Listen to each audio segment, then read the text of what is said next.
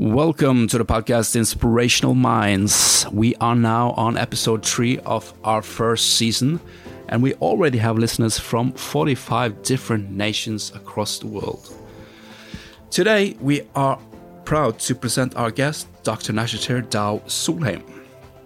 She is a doctorate in clinical and forensic psychology from the University of Surrey in England and an expert negotiator from Harvard Law School. She is the author of The Leadership Pin Code, which debuted on the 2020 Forbes list of eight books that will change the way you handle relationships. She has 25 years of practical business experience across diverse sectors for governments, corporate, healthcare, and more recently in the oil and gas industry. She's now working as a psychologist and CEO of her company Progressing Minds, and today She's here to talk about her book, the Amazon bestseller, The Leadership Pin Code.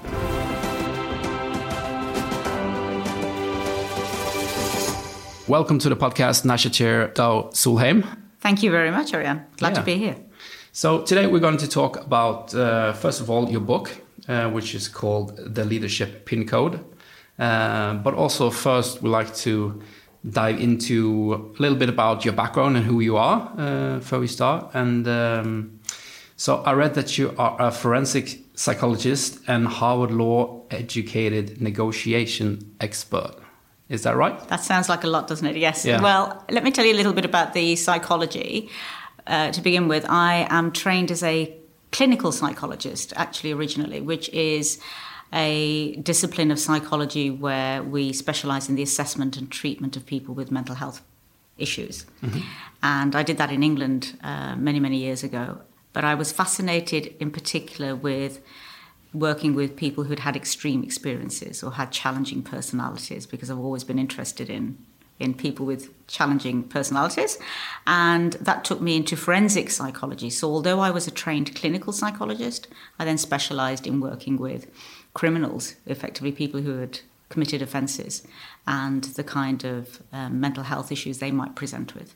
So I became a clinical and forensic psychologist. Yeah. Uh, when you worked in that field, um, what would it, what would a typical day look like for for for a person who works in that field? So that's a curious question, right? Yeah. I worked in what we call a maximum security hospital, okay. and we called it a hospital rather than a prison because although the patients, as we call them, again, not inmates, but patients, were locked up and they were in maximum secure settings. So there were, you know, bars on the windows, big heavy iron doors, we wall keys.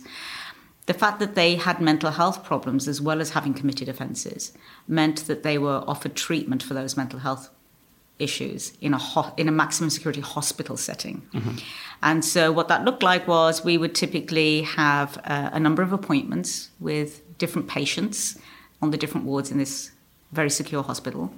And it might mean a one to one meeting, sitting like I am um, in a room with you, and talking through perhaps why somebody has committed the offences they have, what were the triggers, um, what kind of background experiences did they have that had led them to committing those offences, and where do the mental health issues that they are struggling with fit in. Mm-hmm. So, if somebody is, for example, psychotic, was that something that was a part of uh, what happened to them when they were committing offences. So is that the reason they committed the offences, if you like? They were very ill at the time. Mm. Or is it that as uh, later on, long after those offences had taken place, they became ill, they became unwell? And how do we then uh, understand the role of mental illness in what they've done? But mm. our role really was there to assess, risk assess, and then to offer a treatment um, plan where we thought that was relevant or, or necessary. Mm. So we were often meeting with offenders who committed very serious and very dangerous crimes and maybe even at risk of becoming violent towards us. Mm-hmm. But we would meet them on a one to one in a room, always with the support of nursing staff or you know other people around who could make sure that we were safe. Yeah. Did you you know come to a, like a conclusion in the work that you know working with these um, individuals in case of I heard another podcast with you that uh, you talked about was it something that was, you know, are people born that way or is it something in the environment that shapes them that way? Did you come to a conclusion to that? It's a question I still um, have in my own mind, and I know a lot of people are still curious about as to whether you were born this way or you developed this way. Yeah. In my experience, and it's really talking from my experience rather than what research might tell you, mm. many or most of the people that I met in those very extreme situations had had quite difficult backgrounds and experiences. That is not to say that that is why they then went and committed their offences, because there's a lot of people who have difficult lives and don't go on to commit awful offences. Mm. So it's not a cause and effect. But there certainly was a relationship between these people and the kinds of experiences they'd had and the choices they then made mm. in life, mm. which then took them onto a track where they mm. made choices to commit these offences. So I talk very much about decision making and choice. So I would say there was more experience on my part of people who weren't necessarily born, you know, a baby is born without knowing how to commit these kinds of offences. Mm. And it's really about the experiences they had and the things they learned along the way. Yeah. This was back in the UK? This was back in the UK, yes. Yeah. yeah. And then you, at some point, moved to Norway. So you have your base here now and living in Norway, right? That's right. Yeah. yeah. So, uh, what was your first, you know, job in Norway? So I was working for myself when I moved to Norway. My yep. son was two years old at the time, and I wanted to have the flexibility of working uh, and being able to care for him. So I, I, was running the business I run now, Progressing mm. Minds, yep. in England. And when we moved to Norway, um, I carried on commuting to England and carrying on that consulting work. Yeah. Uh, once we decided to stay in Norway, uh, I then started to look for really, if I'm going to establish a base here, wanting to be able to work with a company that uh, would give me that experience of really living and working in Norway and learning the culture and learning uh, the way the way things work around here. And I had my first job then in what was then called Statoil. Yeah, Equinor. But later yeah. became yeah Equinor. Mm. Absolutely. So that was my first job, and I was working as a leadership coach. Yeah. So I took the psychology that I'd learned and I'd trained as a coach in the meantime, mm-hmm. and then really wanted to work in a in a setting where I could coach leaders using the skills that I had yeah. to be more effective. Mm. What was your first impression of um, of you know working in work environment in, in Norway uh, compared to the UK? Was it different or was it uh, similar? You think? It was really different, and I have a very very specific memory that brought that home to me. I remember very early on in the company, and I was used to a very British culture, which, which is more hierarchical mm-hmm. in the way that leaders manage mm-hmm. uh, their employees. So you you wouldn't leave the office typically before, and this is many years ago now, 13, 14 years ago, but you wouldn't typically leave the office before your leader did, and certainly not without letting them know that you were leaving the office. And you certainly wouldn't be late without informing them as to why you were going to be late. And I'm talking, you know, 15, 20 minutes, even half an hour. Mm. Um, and I remember being in at work in in uh, in the office in Norway and having had a problem in the morning with my two year old getting him to nursery on time and running late and feeling quite anxious about the fact that I was going to be late to work, maybe by about 20 minutes or half an hour, ringing ahead. Uh, my leader at the time and saying to him, I'm really sorry, I'm going to be 20 minutes late, but the moment I get in, I'll make sure I work later or I'll do my cover my lunch by yeah. working. And he, I remember his response very clearly. He said, "Nashta, why are you calling me?" and I said, "Well, you need to know where I am." He said, "I really don't." And then when I got into the office and we followed up that conversation, and he, you know, he explained to me, he said, "We, it's not the same in England where your visibility is important. It's what you do and you what you achieve that's important, mm. and you don't need to let me know whether you're going to be 20 minutes late." And that really then opened my eyes to a lot of other things I was starting to realize were very different about the business culture uh, and the culture itself in the country, which mm-hmm. was that it's much more about empowering people to do the work and get the work done than it is about being seen to be in the right place at the right time and be seen to be doing things. Mm. So I found that really refreshing and much flatter um, management structure. You know, leaders were much more accessible. Mm. It wasn't about closed doors and making appointments to have a conversation with your manager. You could bump into them in the corridor, no matter how senior they were, and you know, expect to be able to have a conversation. trust, or is it? I think it is about giving trust very easily to people yeah. and assuming the best. Mm. You know that if you give them the trust, they'll do what they need to do, and uh, assuming that they have the best intentions to do that. And I think that's really refreshing. If you were to choose one business culture, which you think is best? That's a trick question because best is really, I don't know that I would say best, but the one that suits me best yeah. is definitely the, the Scandinavian or Norwegian yeah. management culture. I think it's it gives you far more freedom and flexibility. You feel very empowered. Um, also, I think it gives the opportunity to be creative and challenging mm. uh, of things in the status quo because there's an open yeah. door policy for that. Maybe also if. Um depends on maybe the task that is going to be delivered but maybe in some cases you know the uk model business culture would work better maybe. I think different industries different businesses different yeah. goals as you say. Definitely yeah. you know there's a there's a case for different kinds of management or leadership depending on the context. Absolutely yeah. i would agree with that. Yeah. Yeah, so then you're in norway and you're working in uh, statoil uh, the old Equinor name, right? Mm -hmm. Yeah. So uh, you worked with uh, leadership programs, right? Or right. Yeah. Yeah. Like in a coach uh, role. Or? So I was a, both an individual coach and I was um, responsible for designing and developing and delivering programs. All right. Yeah. Yeah. Was that like kind of programs that went, uh, you know, was it duration of years or was it like a small usually several months at least. Yeah yeah yeah, yeah. certainly for a, a, number of different sessions over a period of months. Yeah. Yeah. And then after that you just stick to your company again uh, or was you hired in Statoil or or uh...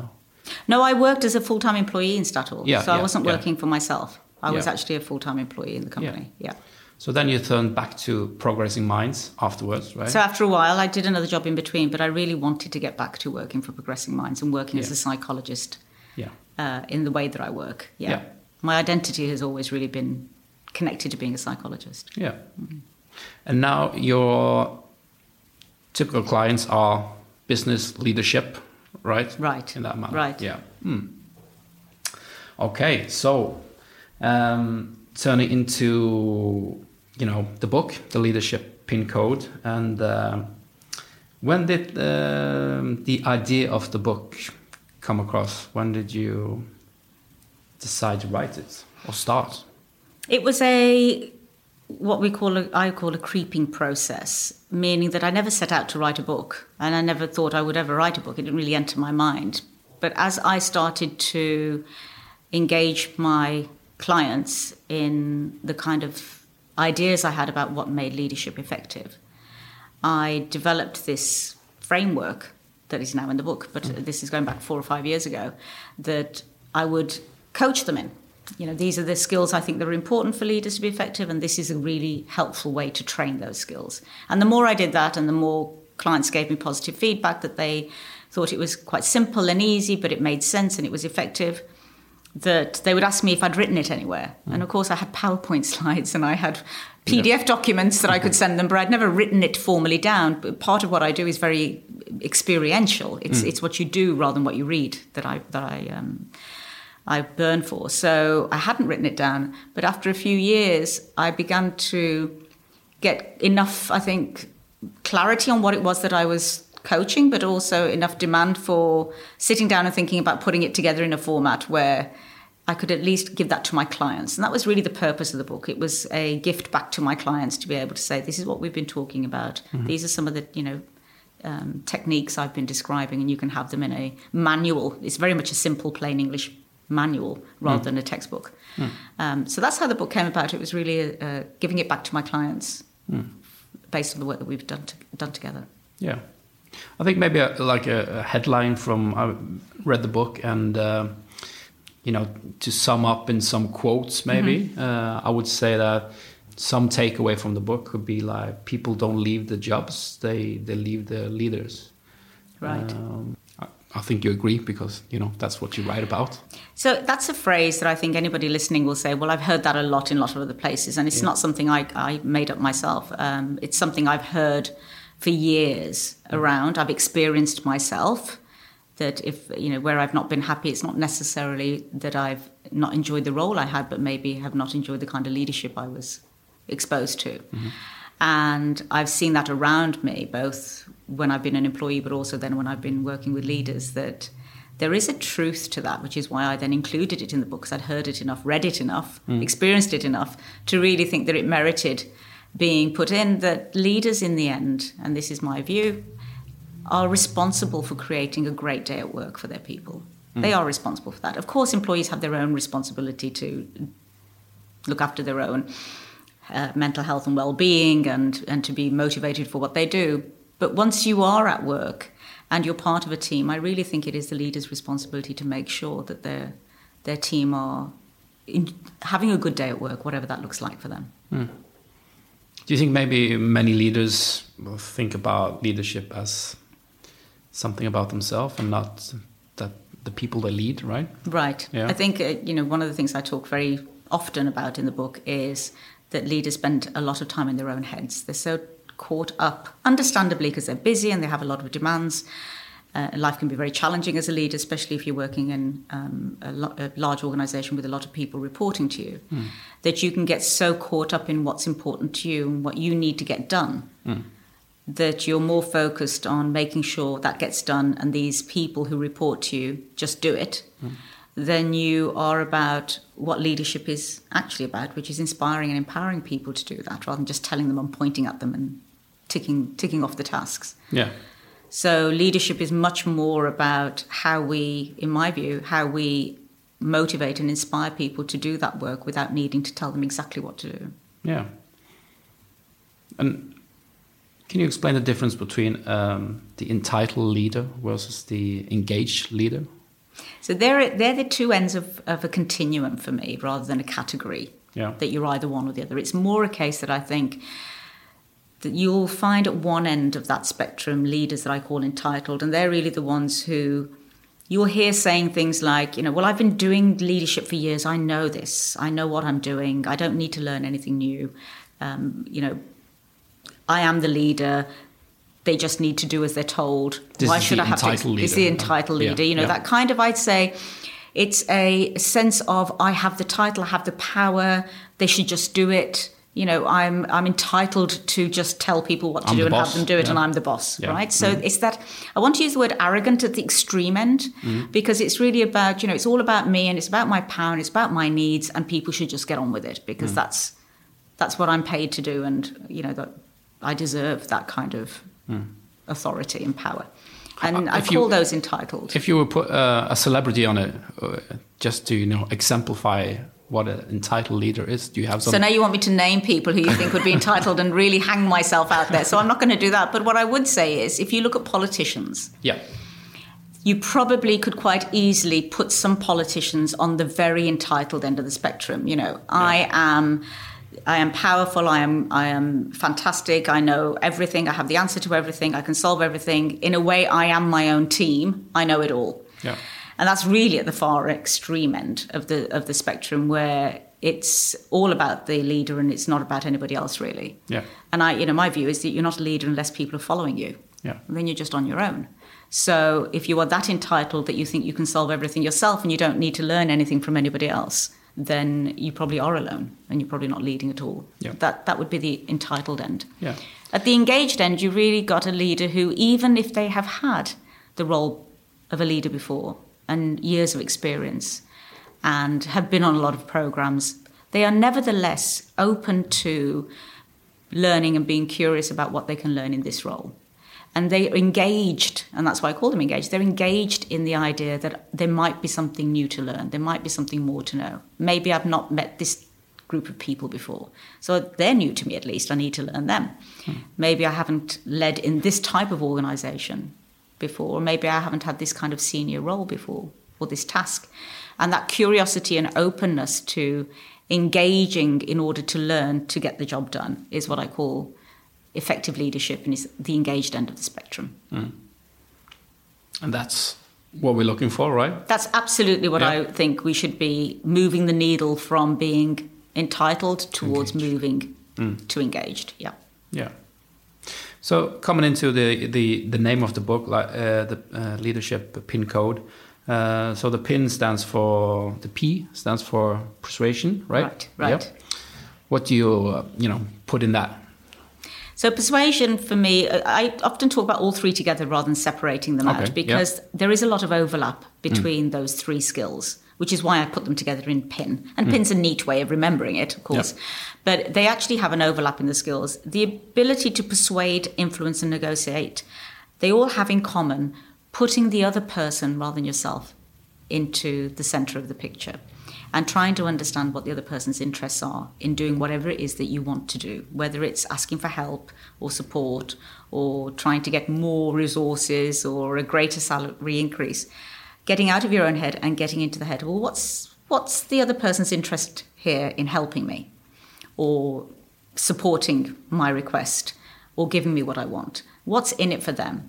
And all three of those skills, always, if you look at the literature on any one of those, they will all talk about get into the head of the other person, think about what drives them, what motivates them, why they would be interested in, in helping you achieve what you need. I mean, if you think about leadership, that's exactly what leadership is about. It's about how do I motivate these people? Yes, they're paid to work for me, but if I want the extra mile, if I want the willingness mm. to give their best, then I need to understand what drives them, what motivates them, what's in it for them to do that. Mm. So if I start there, then being persuasive, you know, helping somebody to see my point of view and move towards my point of view, or influencing them to, you know, to want to give more, to be more effective, negotiating maybe on whether it's salary or resources or support. You know, if I do this, you know, what can if I want this, what can I give you to, you know, to kind of trade in a way uh, that we both come out with a win-win. So for me, the skills are overlapping, and they are really about putting the other person's interests ahead of your own, so that you can create that win-win, if you like. Yeah. So in your coaching, uh, you you train people to be better using their pin code, right? Absolutely. Yeah. Yeah. Do you, do you work in, in like coaching groups or is it like one on one in the um, two leaders or or both? So both actually. I a lot of my work is sparring with um, senior leaders. That's one to one conversations, and sometimes it's coaching where it's much more an open conversation about you know helping them to work out their own way and journey and, and learning these skills. Uh, developing their own pin code, you know what works for them. Sometimes it's sparring, it's problem solving, it's sharing my experiences of. I've been a leader myself, Yeah. um, in uh, large corporations and smaller ones. So I have an experience of what it means to lead, and I can share some of those both challenges and you know successes that they may fa- find useful in their own journey. So a lot of my work is one to one. I like working with senior leaders, and the reason for that is, in my view, they're the ones that really hold the culture of an organization. What they do really filters down into the rest of the organization and they hmm. have a responsibility to role model the hmm. culture that they're looking for. Hmm. So I like to work with them because I really hold them accountable for delivering what they expect of their organization. So Yeah. they're the decision makers, they're the influencers. Yeah. So a lot of one-to-one work, but then I also do team work. So these leaders naturally have teams, and often what they're trying to do is is either strengthen the effectiveness of their team in terms of delivery of results, or they're trying to to build a culture within the team, depending on what the task is or the company is trying to achieve. And then really working with them. You can see a leader best when you see them working with their team. Hmm. So when I, whilst I work one to one, I also like to see my leaders that I work with in their daily work setting, Yeah. and I can see them with their team, and I can see whether what they're telling me is It's true. is true or not, yeah. or where the challenges or where the strengths Yeah. lie. But so it- it's it- often teamwork. Yeah. Because it's often it's probably starts at the top, right? So Right. so a leader may, you know, say that his problem is the employees when it's really him or herself that maybe is the issue. In some, some, some it's a cases maybe. Great point, because when I've been invited in to help a leader and they tell me that they've invited me in to fix the team, Yeah.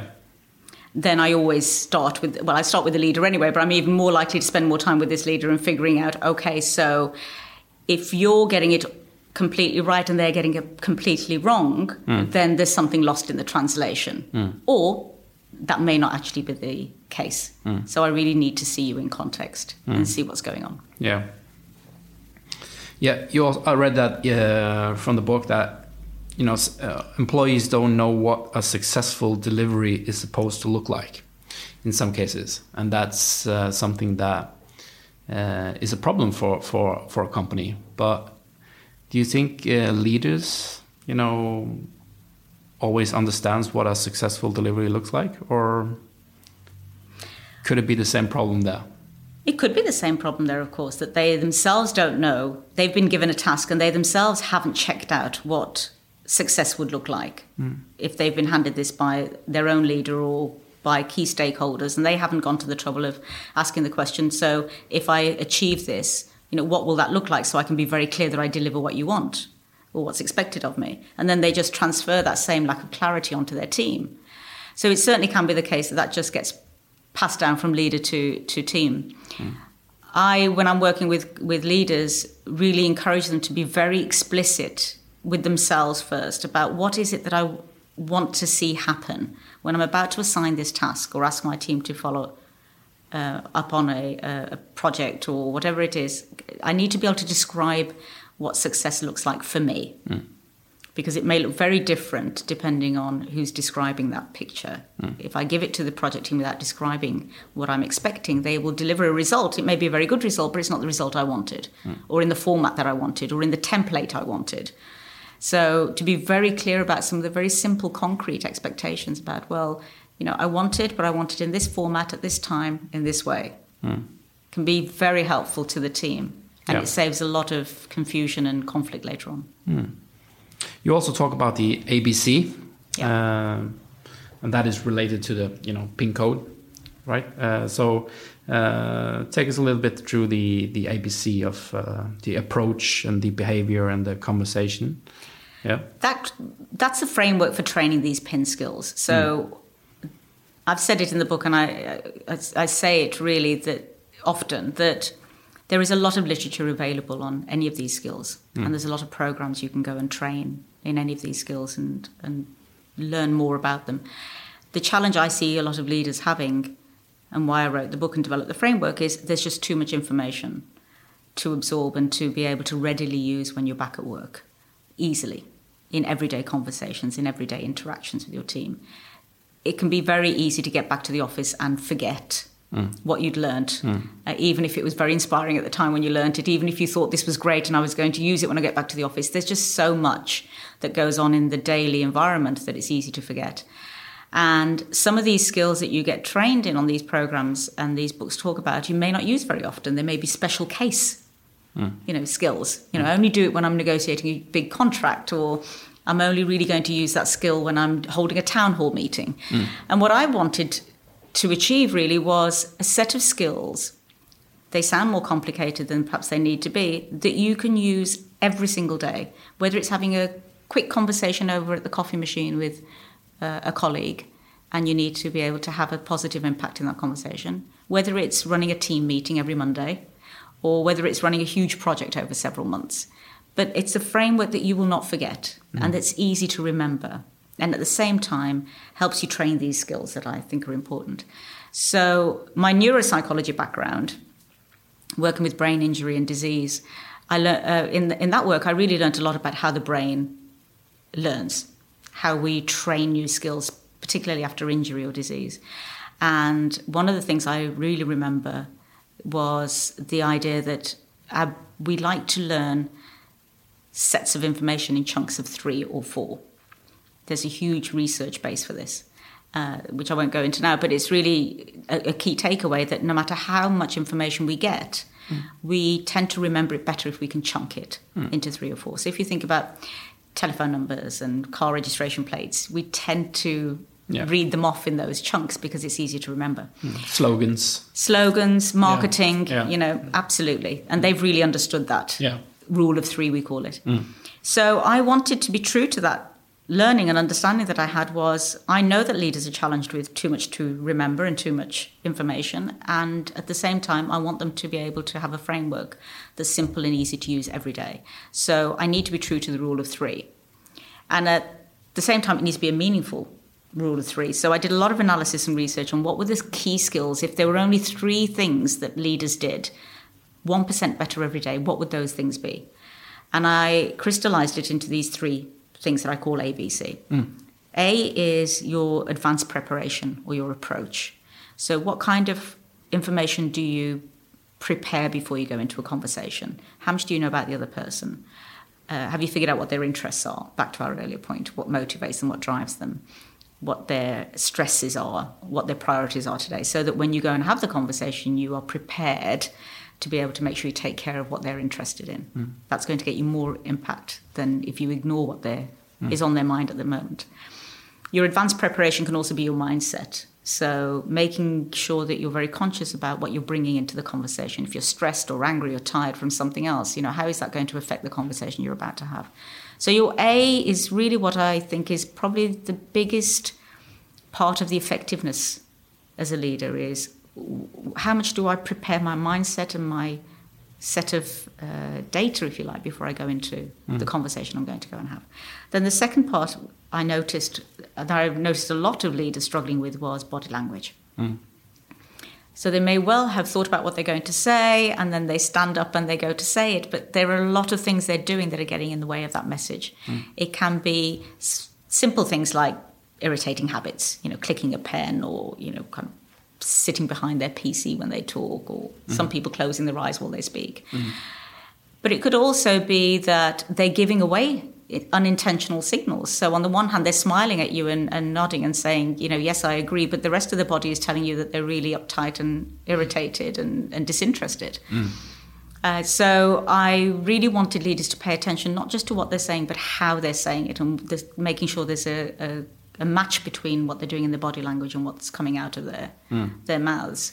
And I also talk about B being the behavior of the room. So I've learned a lot in psychology, particularly working with criminals, that how you arrange the chairs in a room, for example, can make the difference between creating a cooperative atmosphere versus a more let's say, confrontational atmosphere. So sitting across from a table with direct on- eye contact, mm. you know, big table between you can force very direct eye contact, which if the conversation's already going to be difficult, mm-hmm. then it's just going to make it even worse. Yeah. Whereas if you were to put your chairs in a V or a 90 degree setting, remove the board table, maybe have a small coffee table, if anything at all, immediately creates more natural eye contact softens the angle of confrontation to something more cooperative. Mm. So B was body language, but also room behavior. Mm. And it might even be that you don't use a room, you use mail or you use telephone or you, you know, do a walk and talk. And then C for conversation, well, clearly one of the things that leaders need to do is express their ideas and get them across in a clear way. Mm. Whether that's expectations or strategy or whatever it is. And how they do that you know what they say and the choice of phrases and words and responses and questions is in some ways quite a key skill particularly if you're going to have difficult conversations around you know giving somebody feedback about poor performance or there's a conflict you know mm. how you phrase what you're going to say is very important can make a big difference between whether somebody hears that and is able to work with it or becomes defensive so the abc three things your advanced preparation or approach, your behavior, and your conversation.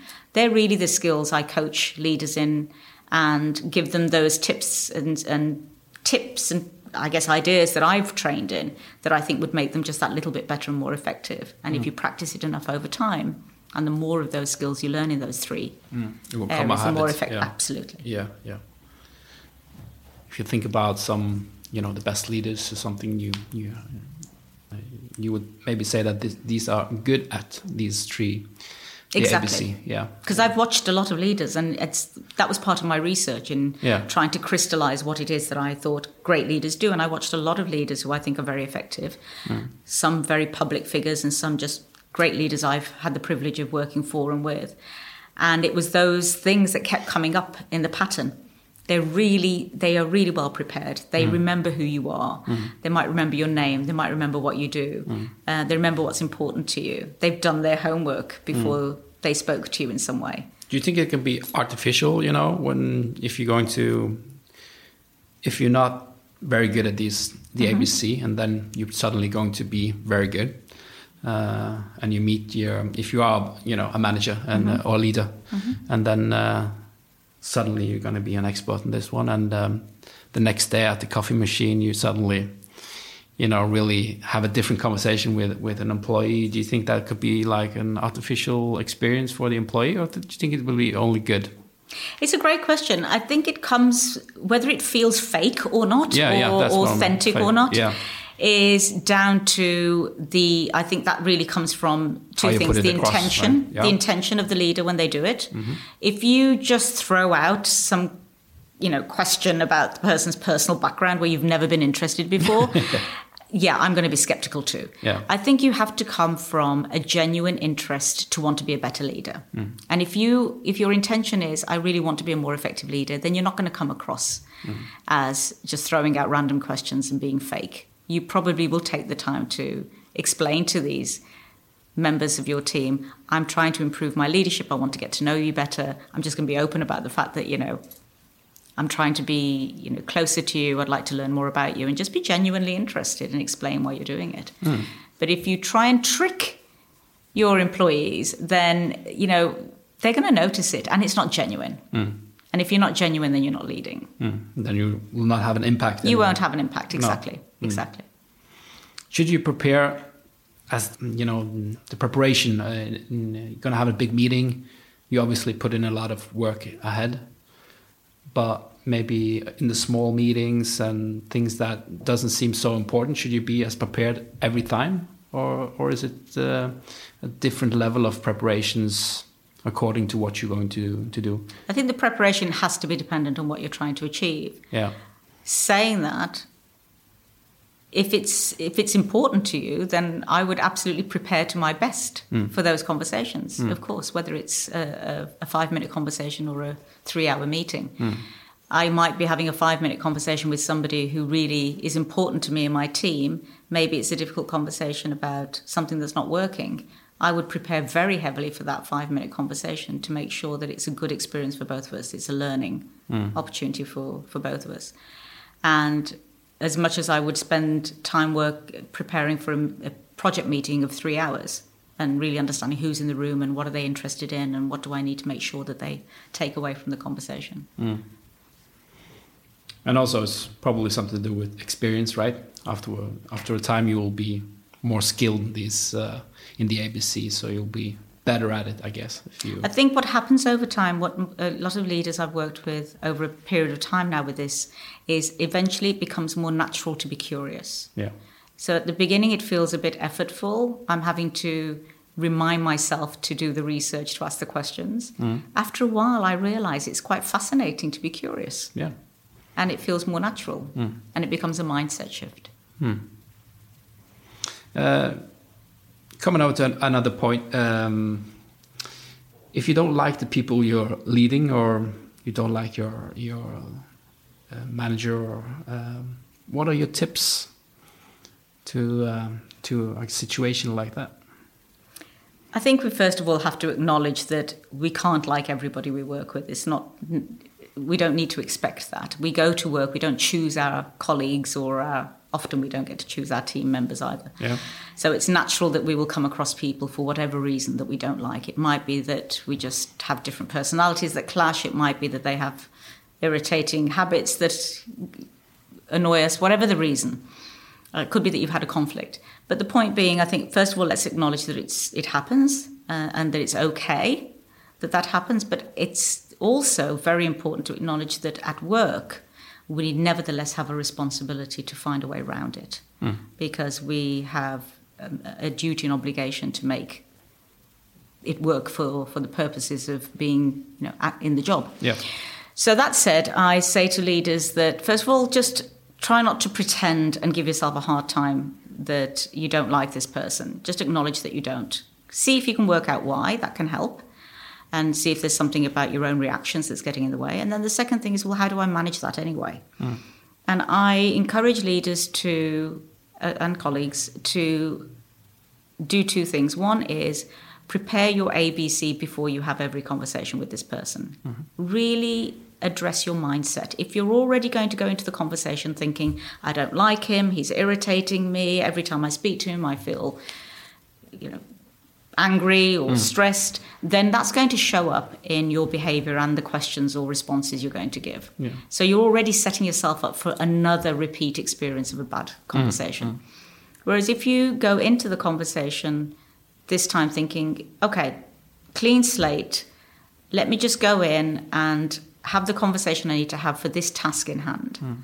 for this conversation we need to have, you open up for a new opportunity and a new experience. That person may also be having a different day Mm. and may not show up with the same behaviors that irritated you before. Mm. So address your mindset. The second thing I ask them to do is to do what I call opposite behavior. So to prevent it, your dislike of this person or irritation showing up in your body language, it could be from your facial expression to Yeah. your folded arms or, or tone of voice being sharp. Do the opposite.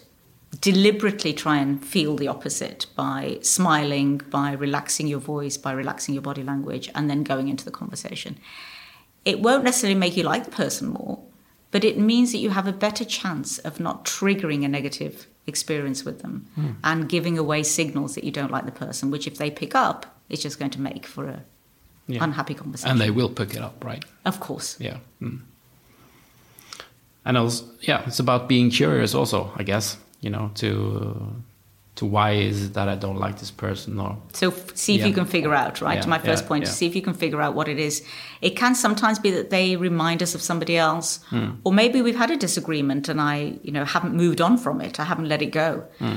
Or it could be that this person is doesn't like me for whatever I represent. It could be my position, my power, my mandate. Hmm. But whatever the reason, stay curious. And even if you can't solve the why, at least try and create a different conversation each time. So try and get out of that negative mindset. Mm. Try and do opposite behavior and try and stay curious to how can I make this a better conversation in this moment? Mm. What if, if it's a, a person that you have a lot of contact with that you really don't like and you have to work a lot together, then I encourage people to get to know each other better. Mm. Because sometimes we dislike people and we actually just don't know them well enough yeah, to know that we might have more in common with them than we realize. that's a good point. So, getting to know people beyond their tasks and responsibilities or our likes and dislikes might open up for realizing that actually you have a lot more in common. Maybe you're both parents, maybe you both end up liking the same sport. You're not, not talking about becoming great friends, but it just means that you can now understand the person with a, a wider context. Yeah. Why, uh, you know, why do you peop think people, um, you know, work in jobs they don't like? Why don't they quit in some cases? Gosh, that's a big question. I'm, I, I'm not sure I've got all the answers to that. I think people work in jobs they don't like. Maybe they don't have a choice, it's a job, Yeah. and they need a job. The economy, yeah. Yeah, it Yeah. could be economy, it could be just survival, really. Um, I think sometimes people go into jobs don't realize they don't like them, and then it's something that happens over time. And then it's a case of do I just do it? Uh, It's a job, and I live for the weekend and I live for my off time. Yeah. Um, I think there's so many different reasons people stay in jobs that they don't like. Um, I think a lot of the time it's, and especially nowadays, when we're not in a privileged situation where we can leave a job if we don't like it. No. It may really be a case of needing to get on with it. Why people don't like their jobs, I think, is a very interesting conversation. And then I get back to the culture of the organisation and the leadership. That's a good point. You know, you're doing a management consulting. Uh, do you have a, if you could pick from every company there is, which company would you like to work with? So I'm not going to actually answer that question. You probably understand why. I, you know, I really don't actually have a company that I would like to work with, in the sense that you know that's something I'm striving or aiming for. I really enjoy working with people rather than companies. It's not the company; it's the individuals inside the companies that uh, really draw my attention and. That's really where I get my energies from working with people who are motivated to work with their leadership, whatever kind of company. So I've worked with entrepreneurs who are just one one man bands, if you like, or one woman bands. I've worked with voluntary organisations, cha- charitable organisations, and then I've wo- worked with Fortune 100 companies. You know, great big, giant corporations, and what they all have in common is they have leaders who are people who are often struggling with the same issues. Mm. You know, dealing with multiple demands, multiple agendas, heavy task loads, mm. big teams, small teams, but nevertheless teams that they need to mobilize. Mm. So it's not so much the company, I think, that has ever really drawn my um, attention to working uh, with them, but really the leaders within them.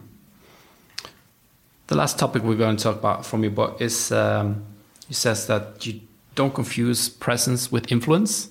What do you mean by that? That was one of the first ideas that came up uh, for me when I started working with what I thought was the essence of effective leadership. I'd read a lot of books that were talking about the importance of getting a seat at the table. You know, how do you get your seat at the table? How do you get into top leadership? Mm. And really encouraging people to climb the ladder, try and get into decision making arenas. And the more I reflected on that, the more I was thinking, well, that would suggest that by the time you get into those arenas, you're all delivering what you should and, and being as effective as you can be. And my experience as I got into those arenas myself was that was not the case. There were people who'd got their seat at the table, but weren't using it, weren't contributing, weren't having the impact or influence they could do, and yet they'd got such a powerful opportunity, mm. uh, very important opportunity to make a difference or to have an impact. And it really, again, brought me back to this idea that leadership isn't about title and rank and mandate and arena. It's about how you use what you're given, which is this leadership opportunity to make a difference. Yeah. So I wanted to really be very clear that I don't work with leaders because they have the right title, but because they've been given an opportunity. And since you've been given that opportunity, it's not your presence at the table that matters, it's the influence you have. Mm. So don't be satisfied because you've got to the position you always wanted to get to. Mm. Don't get comfortable and satisfied. Stay curious and active and have the influence you can have because you have that opportunity. Yeah, I think that's an excellent point. I talked to many people um, uh, from different jobs that I had, but uh, I talked to ask young people, you know, what, what do you want to be? And then I want to be CEO, I want to be a manager. And then not so they don't know so much about what it's um, it's supposed to be like, right? To have the, the not the seat at the table, but you know the job is not about you, right? So, right. So, so I think that's a good message for all the people that are you know thinking about what they're going to be and uh, what is really manage you know leadership about. Right. Yeah. Right. And and the you know there's a great phrase isn't there with great uh, power comes great responsibility yeah and i think if you have got a seat at the top table where decisions get made, where policies are set, where strategies are agreed, you have a, an enormous responsibility to use that opportunity to have positive influence mm. and not to become complacent about the fact that you've arrived. Mm. Yeah.